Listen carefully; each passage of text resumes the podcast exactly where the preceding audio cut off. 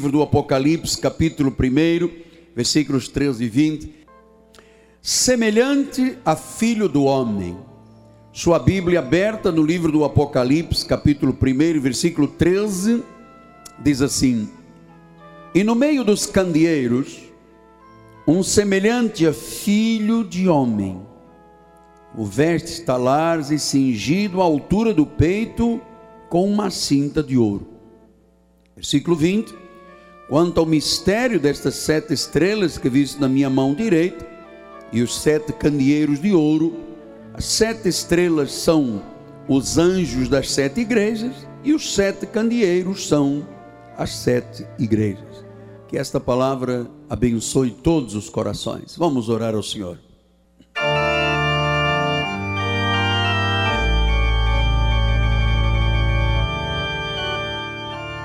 Senhor Jesus, soberano Deus, Rei de reis e Senhor dos senhores, Alfa e Ômega, o princípio e o fim de todas as coisas, aquele que é, que era e que há de vir, aquele que é o Todo-Poderoso, o cabeça da igreja, é a imagem do Deus invisível, é o cabeça sobre todo o principado e toda a potestade é Jesus, o Deus Altíssimo, o Senhor, o Salvador, a brilhante estrela da manhã, a rosa de Saron, aquele que é o provedor e o pastor da igreja, aquele que é a rocha, a pedra angular, aquele que é o nosso Senhor.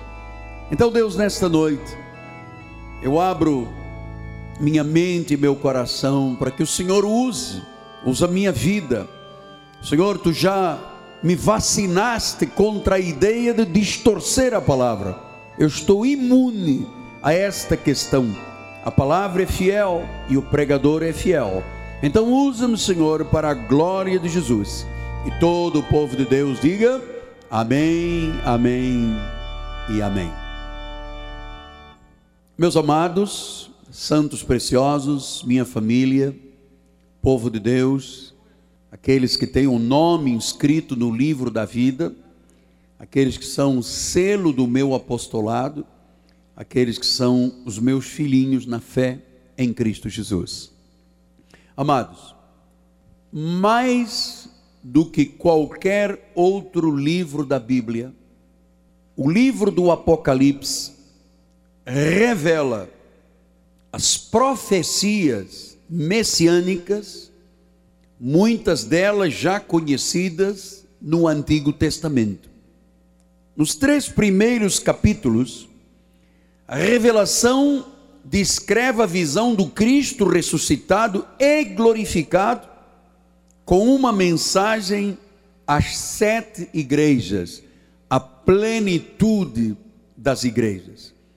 E diz o versículo 13, 1 Apocalipse 1, 13, que no meio dos candeeiros, e nós já aprendemos que candeeiros são igrejas, no meio dos candeeiros, eu vi um semelhante a filho do homem.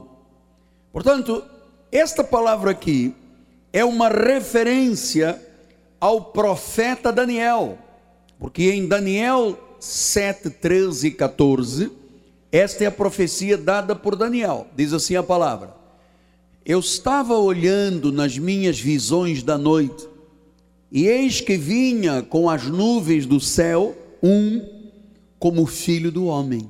Veja, esta era a profecia de Daniel, que depois João confirmou no livro do Apocalipse. E dirigiu-se ao ancião de dias, e o fizeram chegar até ele. Foi-lhe dado domínio, glória e o reino, para que os povos, as nações e os homens de todas as línguas o servissem. O seu domínio é domínio eterno, que não passará, e o seu reino, a sua igreja, hein, o seu povo, jamais será destruído. Então, a primeira coisa, o primeiro sentimento que vem ao meu coração e veio quando eu comecei a preparar este recado, foi de absoluta segurança e paz. O mundo pode estar de ponta cabeça, as economias quebradas, os reinos humanos frustrados, os governantes a cabeçada uns com os outros. Uma coisa eu sei: este reino chamado igreja jamais será destruído. Diga glórias a Deus. Glórias a Deus. Então diz que no versículo 20 que as estrelas são os anjos das sete igrejas e os sete candeeiros são as sete igrejas.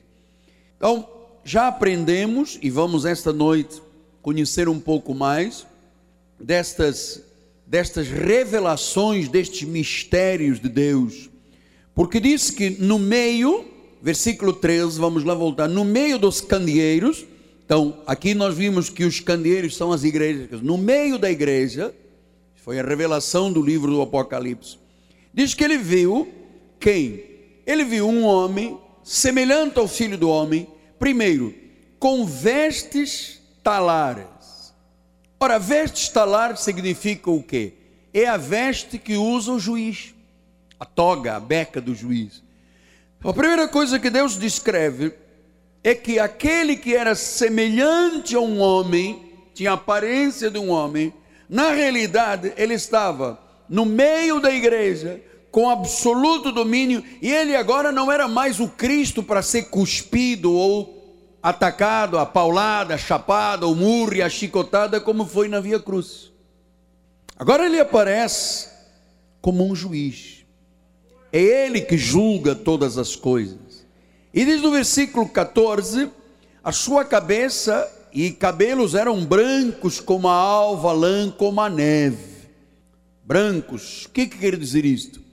A pureza de Jesus, o juiz, o Senhor que tem domínio sobre a igreja.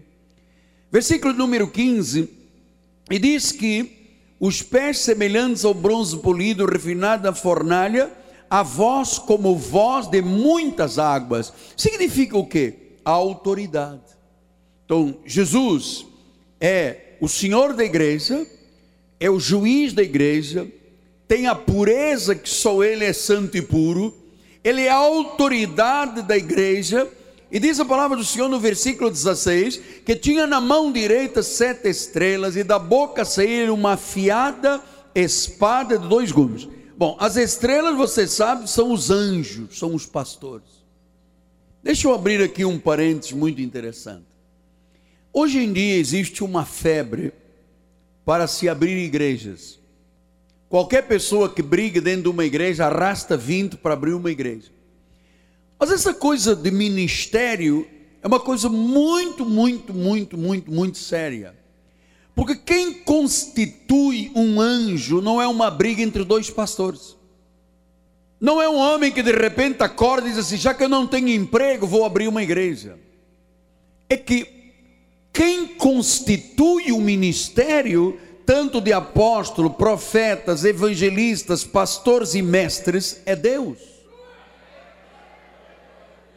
Portanto, não pode uma pessoa que de repente diz assim: Eu tenho contas a pagar, vou abrir uma igreja. Meu amado, você não sabe como é difícil e duro, e às vezes com muitos reveses, a vida de um ministério.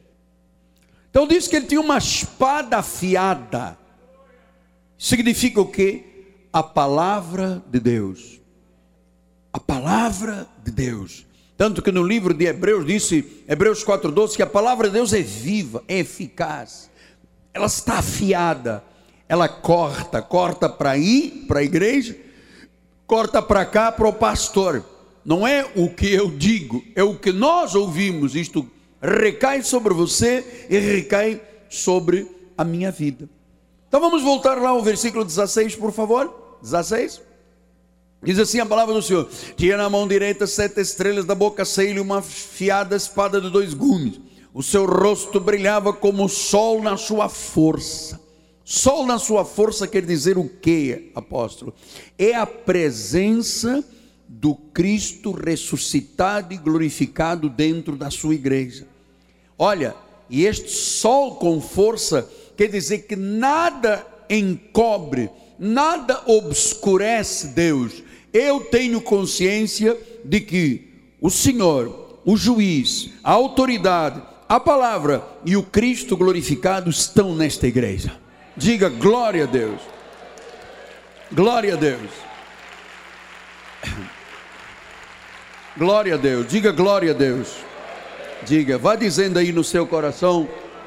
Agora, agora vem o momento mais dramático que João teve lá na ilha de Patmos, na Grécia, quando no dia do Senhor, um anjo lhe trouxe esta revelação que Jesus anunciou ao anjo. Diz o versículo 17: Quando o vi, quando ele teve esta revelação de que no meio da igreja Havia alguém com domínio absoluto, com glória, com honra. Ele era um juiz, ele era puro, ele era autoridade, ele era a palavra, ele era presença glorificada. Diz que quando João viu, ele começou a gozar, começou a brincar, começou a, a chacotear, né? a criar nuances humanas. Foi isso? Diz que a presença de Deus lhe deu tanto temor, tanto temor, que ele caiu aos seus pés como morto. Ele caiu pelo poder de Deus. E diz que ele pôs a mão direita sobre mim, dizendo: Não temas, João. Eu sou o primeiro e eu sou o último. Eu sou o Alfa e eu sou o Ômega. Então, ele estava dizendo: Olha, antes de mim nunca ninguém existiu depois de mim ninguém existirá. Eu sou o Alfa, eu sou o Ômega, eu sou Jesus, eu sou o Senhor da igreja, eu estou presente em espírito na igreja. Então, diz que quando João viu esta presença, ele temeu tanto, tanto, tanto, que ele caiu. Então eu queria lhe dizer uma coisa muito importante diante de Jesus Cristo,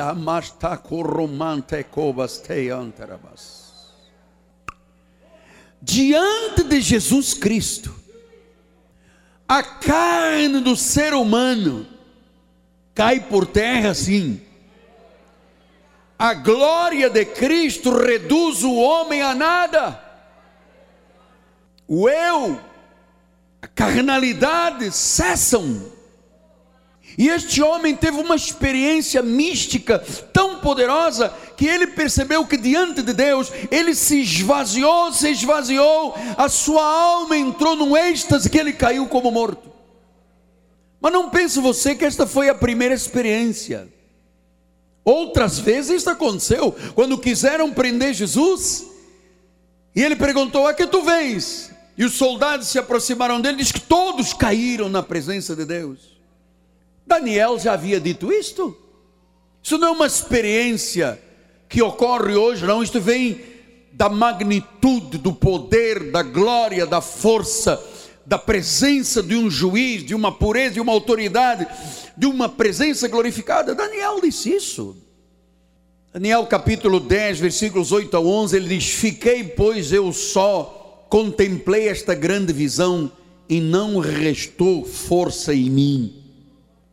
Olha, olha a presença de Deus, o que fez em Daniel. Ele disse: O meu rosto mudou de cor, se desfigurou, eu não retive força alguma. Ouvi uma voz das suas palavras, e ouvindo eu caí sem sentidos com o rosto no chão. Versículo 10: Eis que certa mão me tocou, sacudiu-me, pôs sobre os meus joelhos e as palmas das minhas mãos e ele me disse: Dani, homem muito amado, está atento às palavras que eu te vou dizer, levanta-te sobre os teus pés, porque este sou enviado. E ao falar ele comigo esta palavra, me pus de pé tremendo. Os soldados caíram, João caiu, Daniel caiu. Porque quando se está na presença de Deus, e se tem a percepção de quem é o Deus da Bíblia Sagrada, olha, Daniel ficou desfigurado, perdeu a cor, caiu, desmaiou, sabe? O ser humano, meu amado, meu amado, como se faz chacota com esse ministério de Jesus Cristo, mano? Domingo nas televisões foi a maior gozação. Chamavam de ministério do Caicai. Se fez chacota nas igrejas. Se reduziu o Senhor a um ser irracional. Se reduziu Jesus domingo a um ser irracional. Chamaram do ministério do Caicai, gozaram com a Ana Paula Valadão, gozaram com os crentes que caem pelo poder de Deus. E quantas vezes nós estamos aqui orando e uma pessoa chega e diz assim: Eu não vou cair. Eu não, você não cai por minha causa. Nem a minha esposa cai diante de mim por minha causa. Imagina se alguém cairia. Agora, quando a pessoa está imbuída de temor, amado. Quando a pessoa vem ao altar, sabendo que isto aqui não é um altar de granito, isto aqui é o altar da presença de Deus. Quando a pessoa sabe que Ele está aqui presente, meu amado. Ah, meu amado. É isso mesmo, meu amado. É isso mesmo. Pode ficar de pé e louvar a Deus. A glória de Deus se manifesta e o corpo perde as forças. Porque quem é o homem diante de Deus, amado? Então, sabe o que as igrejas chamam? É o cai-cai. Quantas vezes eu tenho ouvido a Universal gozar comigo? Eu aposto do caicai. De temer a Deus, poucos entendem, amado. Quando eu lhe digo que eu adentro estas escadas aqui para entrar trêmulo, às vezes, desculpa a expressão, de passar a palavra, com vontade de vomitar, de tanto temor que eu tenho nas minhas entranhas, meu amado. O mesmo temor que teve Daniel, quantas vezes as pessoas chegam aqui na frente, o senhor está estranho, o senhor tem uma tua cor, eu às vezes fico desfigurado, amado. Porque eu não estou servindo a um deusinho de troca sabonetes e troca recados e troca bênçãos, amado. Como a igreja de Jesus, infelizmente, criou este aplom. Vamos à igreja como se que vai a bruxa. Não é a igreja para adorar a Deus com o seu corpo, seu sacrifício. É para ver se resolve o problema. Ah, estou indo embora da igreja porque ninguém quer namorar comigo. Meu amado, mas igreja é para namorar? Se acontecer, glória a Deus, parabéns. Agora, se aqui não tem homem, vou para a igreja batista em busca de um homem. Se aqui não tem mulher, eu vim à igreja só para buscar um namorado, só para fazer um negócio, só. Meu amado, não faça isso. Não faça porque Daniel diz, é, quando ele viu Deus, o rosto desfigurou, a cor, sabe, ele caiu, João caiu.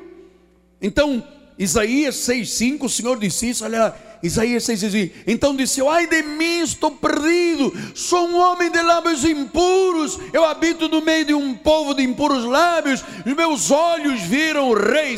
Olha, Isaías gritou: disse, Ai de mim. Hoje é assim, Oh Deus, ou tu fazes ou rasgo a Bíblia. Ou tu fazes ou então este mês não tem dízimo. Está ouvindo? Ouvistes bem? E Deus disse: oh, oh, oh, começa a roer as unhas. Meu amado, eu vou dizer um negócio. Poucas igrejas têm o prazer de ter um líder que conhece Deus como eu conheço. O meu cadinho foi ao fogo, amado. Eu conheci Deus apodrecendo em vida. Eu não me conheci Deus porque alguém me contou. Os meus olhos viram Deus. Eu fico impressionado, bispo. Bispo, o senhor não imagina como me dói o coração quando eu vejo tratar Deus como ele é tratado. É domingo, beber água, vem calçar uma meia. E aí João, quando viu a glória, pum, caiu como morto. Chamou-lhe do caicai. Você pensa que essa gente é salva? Deus me livre. Se Deus não fizesse justiça, estaríamos todos aqui perdendo tempo. Se isso que eu vejo aí nas televisões e ouço na rádio é o Evangelho, então nós somos todos ETs aqui nesta igreja. É, cara, somos ETs. Porque a nossa forma de relação com Deus, meu amado, olha, Filipenses 2,10 diz isso, para que ao nome de Jesus, se dobre todo o joelho nos céus, na terra e demais. Olha, diante de Deus, amado, o ser humano tem que se curvar, tem que se humilhar, tem, tem que reconhecer a grandeza dele. Todo, todo o nome.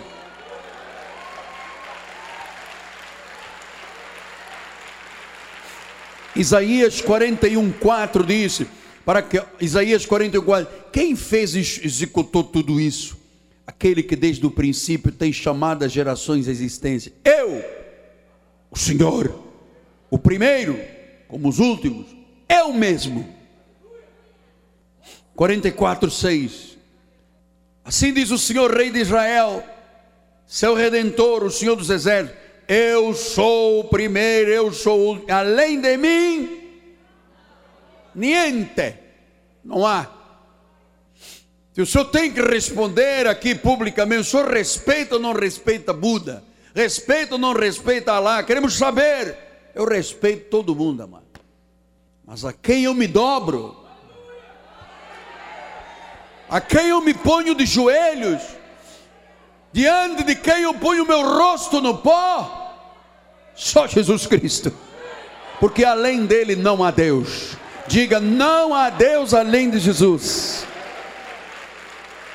48, 12 de Isaías: Dá-me ouvidos, ó Jacó, Israel, a quem eu te chamei. Eu sou o mesmo, eu sou o primeiro, eu sou o último. 2 de Coríntios 3, 17: Ora, o Senhor é o Espírito, e onde há o Espírito do Senhor, aí há liberdade para se entender estas verdades. Amado, eu vou lhe dizer uma coisa, eu sou temente a Deus. Eu ganho 10, eu dizimo. Eu ganho 100, eu dizimo. Eu nunca busquei glória, porque todo homem que busca glória se dá mal diante de Deus. Amado. Nunca eu disse a uma pessoa em 36 anos: Olha para os meus olhos aqui, olha aqui que você vai ser curado. Isso é uma besteira. Daniel caiu desmaiado, morto, desfigurado. Pessoal do bingo era uma gozação só. Pisaram. Uma das maiores louvadoras de Deus aqui do Brasil foi pisada, foi humilhada, porque é o ministério do Caicai, porque agora vem o peão e fica peão, depois. Blá, blá, blá. Claro que a carnalidade das pessoas foi tomando conta da glória que pertence a Deus. Agora, quando Deus opera, se uma pessoa cai pelo poder de Deus, ninguém tocou, ninguém empurrou, caiu, é porque aquela carne diante de Deus reconheceu a glória do Senhor. Quando alguém vem aqui na frente e grita comigo e briga, eu não vou cair, não. mas aqui não é cai-cai, aqui é manifestação do poder de Deus, amado. Nós não estamos aqui vendo quem cai mais ou quem cai menos. Aqui estamos vendo quem teme mais e quem teme menos. Então, a visão de João tem um significado profundo. Ele é o Senhor da igreja. Então ele escreve as sete igrejas. Começa por Éfeso, Apocalipse 2, 4 diz assim: Tenho, porém, contra ti que abandonaste o teu primeiro amor. Versículo 5: Lembra de onde caíste, arrepende e volta à prática versículo 1, ao anjo da igreja em Éfeso, escreve esta escritura. Então Deus mandou escrever ao pastor da igreja. Por que sete igrejas, apóstolo? Porque sete é o número da perfeição. Sete quer dizer todas as igrejas. Então a primeira recomendação que Deus fala esta noite é assim: abandonaste o teu primeiro amor, volta à prática das primeiras obras. Ontem, eu estava contando à minha esposa, eu tive uma visão ontem, uma coisa muito estranha. Eu vi é, Bispo Barbosa vinha à frente de um, de um funeral e parou aqui na porta da nossa igreja um caixão grande, gigante, muito largo, muito grande. E o Bispo Barbosa me dizia nessa visão: abra e veja quem está aqui dentro. E quando eu abri, eu vi pessoas que participaram do nosso ministério, que se voltaram contra Deus e contra a graça mortos. Mas tinha uma pessoa Deus me diz, não, e eu falei, mas esta aqui, é, e veio a voz e diz, não, esta aqui você vai salvá-la, tira aí de dentro. E tirou. Aí o bicho Barbosa fechou e foi-se. Então, amado, é, não se pode brincar com Deus. É, é que se criou uma mentalidade de fazer de Deus um servo de bater pé firme. Como eu vejo às vezes os pastores na televisão, Senhor, ou tu faz ou rasgo a minha Bíblia, meu amado, onde está o temor do Senhor?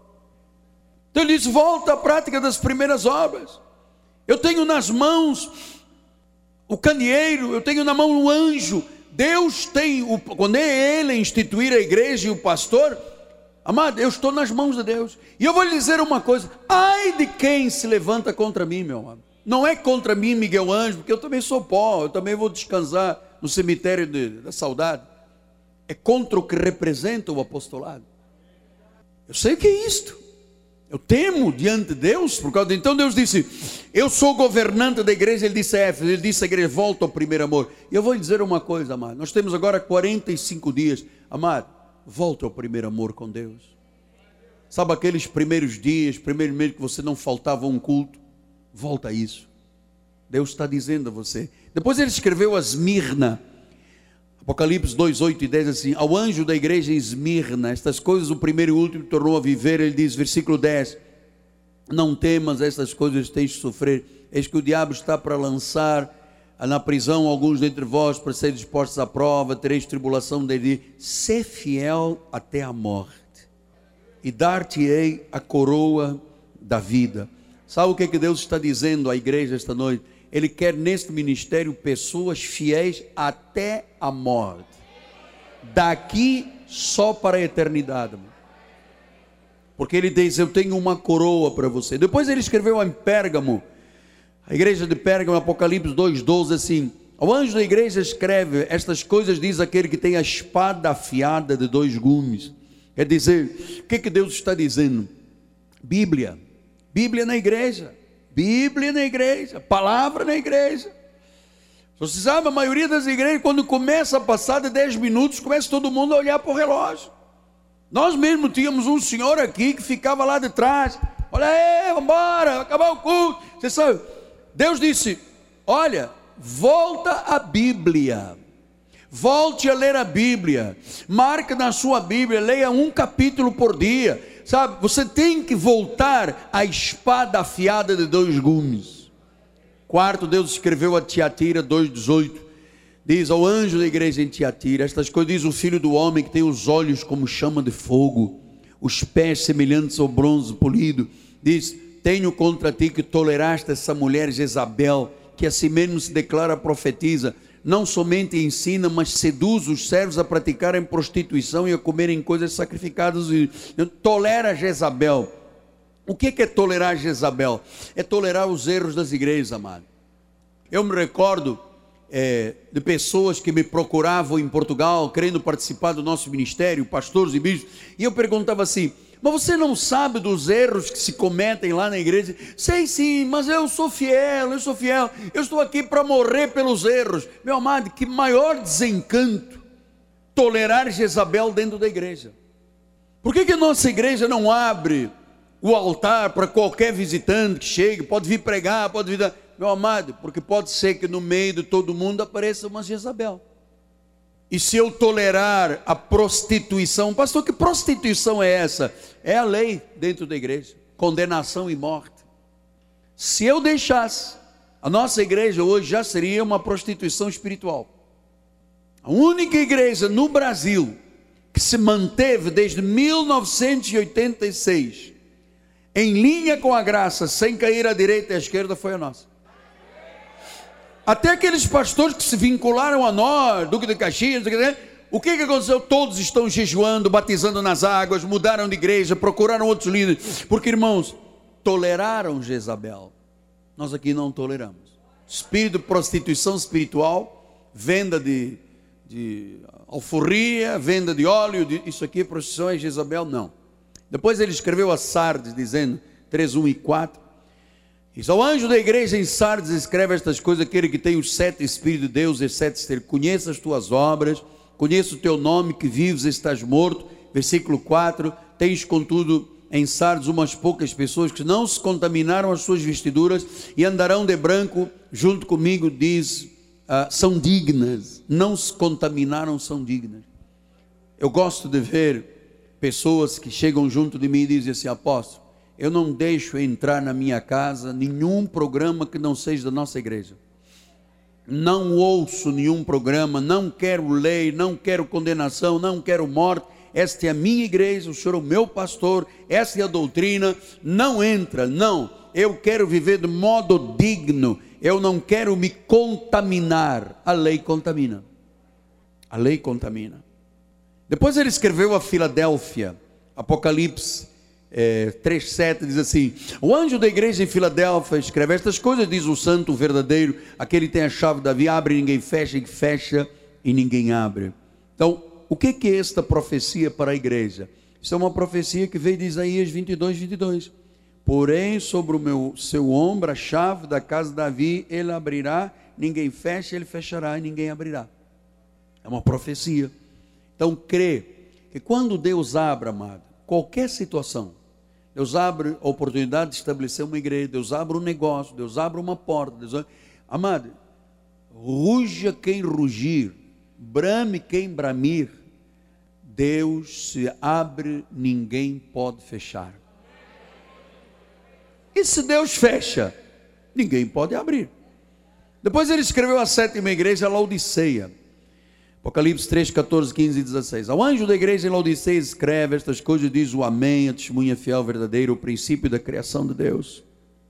Conheça as tuas obras, não és frio nem quente. Quem dera fosses frio ou quente. Assim, porque és morno, não és quente nem frio, estou a ponto de vomitar da minha boca. Então, o que é que Deus está falando? O que é, que é ser quente? Quente é a graça de Deus. O que é, que é ser frio? É a lei. E o que é ser morno? Morno é quando se mistura graça com lei. A pessoa fica morna, fica tíbia, fica sem expressão. Por isso é que disse o Senhor: Olha, eu estou a ponto de vomitar. Ou seja, isto me faz mal. Faz mal àquele coração de Deus. Que quando Daniel viu numa visão, caiu, perdeu a cor, ficou desfigurado. João caiu como morto. E hoje em dia, hoje em dia as pessoas misturam lei, graça, está tudo bem. Pastor, eu gosto muito do irmão, esta igreja, mas eu também gosto daquela pregadora da lei, é uma pessoa maravilhosa. Alguma coisa está errada. Está misturando lei com graça. Qual é a necessidade que a pessoa tem? É como se o meu filho chegasse agora junto de mim e dissesse: Papai, quem é o meu pai agora não é mais o senhor, é que o vizinho aí do lado. Não pode. Esses vínculos com a igreja são vínculos eternos. Então, a revelação da graça traz a vida quente ao cristão. Agora, a falta de conhecimento muitas vezes deixa o quente morno, preso à culpa, às doenças, porque a pessoa não sabe reagir com a palavra. Então, a culpa, sabe, muitas vezes vem à vida do, e ao coração do crente, porque Existe uma falsa teologia da lei que cria fantasmas na mente dos crentes. Você veja, só as pessoas do nosso ministério não veem o diabo, não veem encosto, não veem Satanás. Todas as igrejas vêm. Todas. A única igreja que o povo não vê a não ser Jesus é esta. Qualquer pessoa da lei. Eu às vezes me encontro com reuniões, enfim, com outros ministérios, e começa a conversar e o pastor já vem, ah, sabe uma coisa, porque o diabo entrou no pneu do meu carro, furou. Não foi o diabo, foi um prego. Mas por que, que precisa de exaltar aquele que foi derrotado? É porque as pessoas têm fantasmas. E esse diabo, esses encostos, esses satanases que as pessoas põem na cabeça uns dos outros, o que é que fazem? Adoecem as pessoas começam sentimentos negativos. E esses sentimentos negativos às vezes se tornam doenças, se tornam enfermidades, e as pessoas pagam o preço na sua própria saúde. Qual é a coisa pior que traz mais doença? Uma consciência culpada. Quando se começa a falar de pecado, pecado. Olha, Davi um dia passou por esse drama, no Salmo 32, 3 e 4, ele disse: enquanto calei os meus pecados, envelheceram os meus ossos, os meus constantes gemidos todo dia, porque a tua mão pesava dia e noite sobre mim, o meu vigor se tornou em sequidão de tio. Então, você veja, a consciência culpada deste homem não é que ele estava em pecado, ele tinha pecado, ele tinha errado, mas a sua consciência pesava tanto que ele começou a adoecer, porque a consciência o acusava, ele dava gemidos dia e noite. Então, Davi está tão abatido, tão desanimado, tão encurvado, tão infeliz, que ele diz: Eu estou, a minha, a minha vida, o meu vigor se tornou em sequidão de estio. Estou doente. eu estou gasto, eu estou enfermo, eu estou exausto. E ele disse: Bom, mas no momento em que eu tirei esta culpa de mim, diz o versículo 5, confessei-te o meu pecado, a minha iniquidade, não ocultei, confessarei ao Senhor e tu perdoaste a iniquidade. Quer dizer, no momento em que ele reconhece a verdade, no momento em que ele admite que ele havia errado, acabaram os problemas, acabaram as doenças, acabou a sequidão de estio, acabou a mão pesada. 1 João 9, Deus disse: se confessarmos os nossos pecados, Ele é fiel e justo para nos jogar no inferno, para perdoar, para purificar. Então, o Senhor, quando alguém é honesto e sincero, é, Deus enxuga o pecado da vida, Deus, basta que a pessoa admita, basta que a pessoa sinta a injustiça do que está vivendo. O problema é que as pessoas adoecem muito é porque às vezes Deus perdoa e a pessoa não se perdoa. Então, eu queria nesses cinco minutos lhe dizer: todo pecado está ligado a sofrimento. Todo. Ah, você sabe, eu são 36 anos de obra, então você acaba por ouvir muita coisa, mas uma vez uma senhora me disse aqui na frente uma coisa interessante. Ela disse, apóstolo, eu fui abusada sexualmente por uma pessoa da minha família, porque ele me fez admitir que eu tinha que provar o meu amor, não sendo marido e mulher, era de família, tinha que provar o amor e fui abusada sexualmente. Ela era uma pessoa doente, sofrida. Então, é, quantas vezes as pessoas sofrem na obra de Deus por erros? E é preciso saber que Deus está pronto a perdoar, se a pessoa está pronta a mudar. Sabe aquela pessoa que dizia, pastor, mas eu errei porque eu precisava de sentir algum prazer na vida, porque eu fui abandonado pelo meu marido, pela minha esposa, e hoje sinto uma culpa doentia. Pastor, eu não consigo me perdoar. Sempre estou olhando para o meu passado, sempre me sinto inútil, sempre me sinto doente. Então, quem quer manter as pessoas num estado de doença, não é aquele que é, que quando Daniel viu, caiu na sua presença. Quando João viu, caiu como morto. É a carne do homem, é o velho Adão, que quer manter as pessoas num estado doentio, sem paz, sem esperança, sem alegria. Então eu pedi ao pastor bispo que colocasse aqui no telão: o inimigo não pode tirar a salvação mas pode fazer com que nos sintamos miseráveis. Há muito crente que se sente miserável, pior desta terra. E as igrejas às vezes incutem isso para a pessoa se sentir miserável, porque acha que isso é espiritualidade. Então, ouça a voz daquele que tem o candeeiro em suas mãos a igreja em suas mãos, o pastor da igreja em suas mãos. Ouça, ouça, pela cruz e pelas chagas de Cristo, Deus nos coloca numa posição de inocentes e sarados para a sua glória. Por isso, em Romanos 5:1, o Senhor diz: Justificados, pois, mediante a fé, temos temos paz com Deus. Tem que ter paz. Tem que ter paz. Se não tem paz, adoece. Se não tem paz, vem os problemas. Se não tem paz, vem a depressão, vem a angústia, vem o câncer. Porque psicologicamente, quando a pessoa começa a sofrer do, na, na sua mente, o corpo se degenera, as células se degeneram. Por isso é que é psicossomático.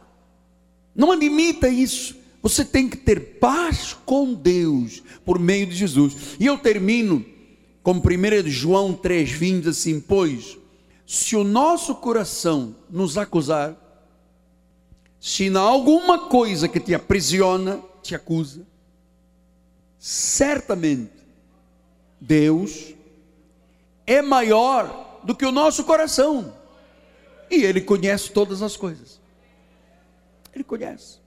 Ele sabe das nossas fraquezas, Ele sabe que somos pó, Ele sabe onde estão as áreas de vulnerabilidade da nossa vida, Ele sabe. Então, Se o teu coração te acusa, não deixa continuar nesta acusação, porque é daí que vem a doença, é daí que começa a somatizar os problemas, é daí que vem o vitiligo, é daí que vem o problema cardíaco, é daí que vem o câncer, é daí que vem grande parte, 95% das doenças. Se o teu coração te acusar, não deixa, não adoeça. Deus é maior do que o nosso coração. Ele conhece todas as coisas. Ele é o Senhor da igreja. Ele conhece os nossos pensamentos. Ele conhece até a cor original do teu cabelo. Conhece tudo. Tudo. E ele sabe como e de que forma você chegou aqui esta noite. E como ele conhece todas as coisas, ele não te deixará voltar com fardos pesados. Eles vinde a mim todos vós que estáis cansados e sobrecarregados, porque eu te vou dar mais carga ainda.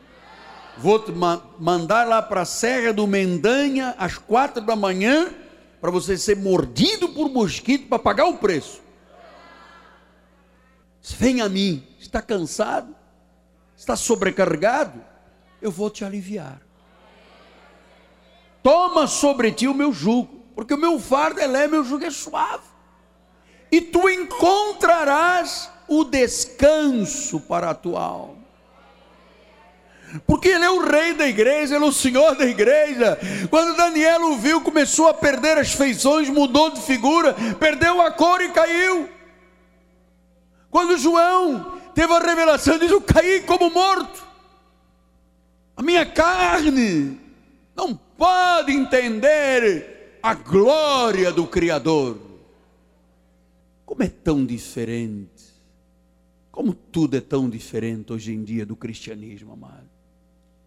Hoje se troca de igreja porque ah, o pastor não me ligou, vou-me embora. Não arranjei namorado, vou-me embora.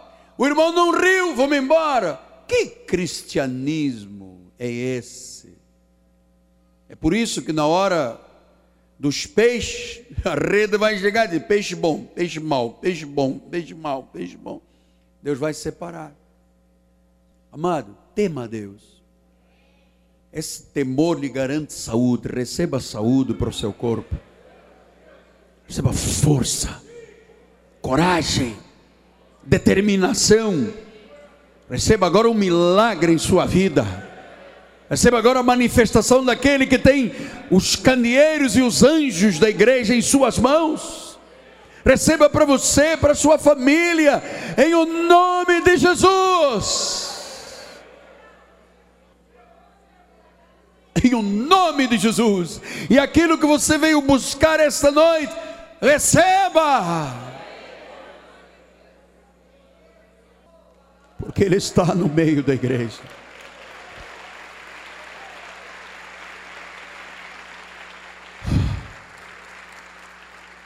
Se o nosso coração nos acusar, certamente, com toda certeza, Deus é maior. Deus é maior. É maior que o nosso coração. Às vezes nós estamos aflitos, coraçãozinho lá dentro.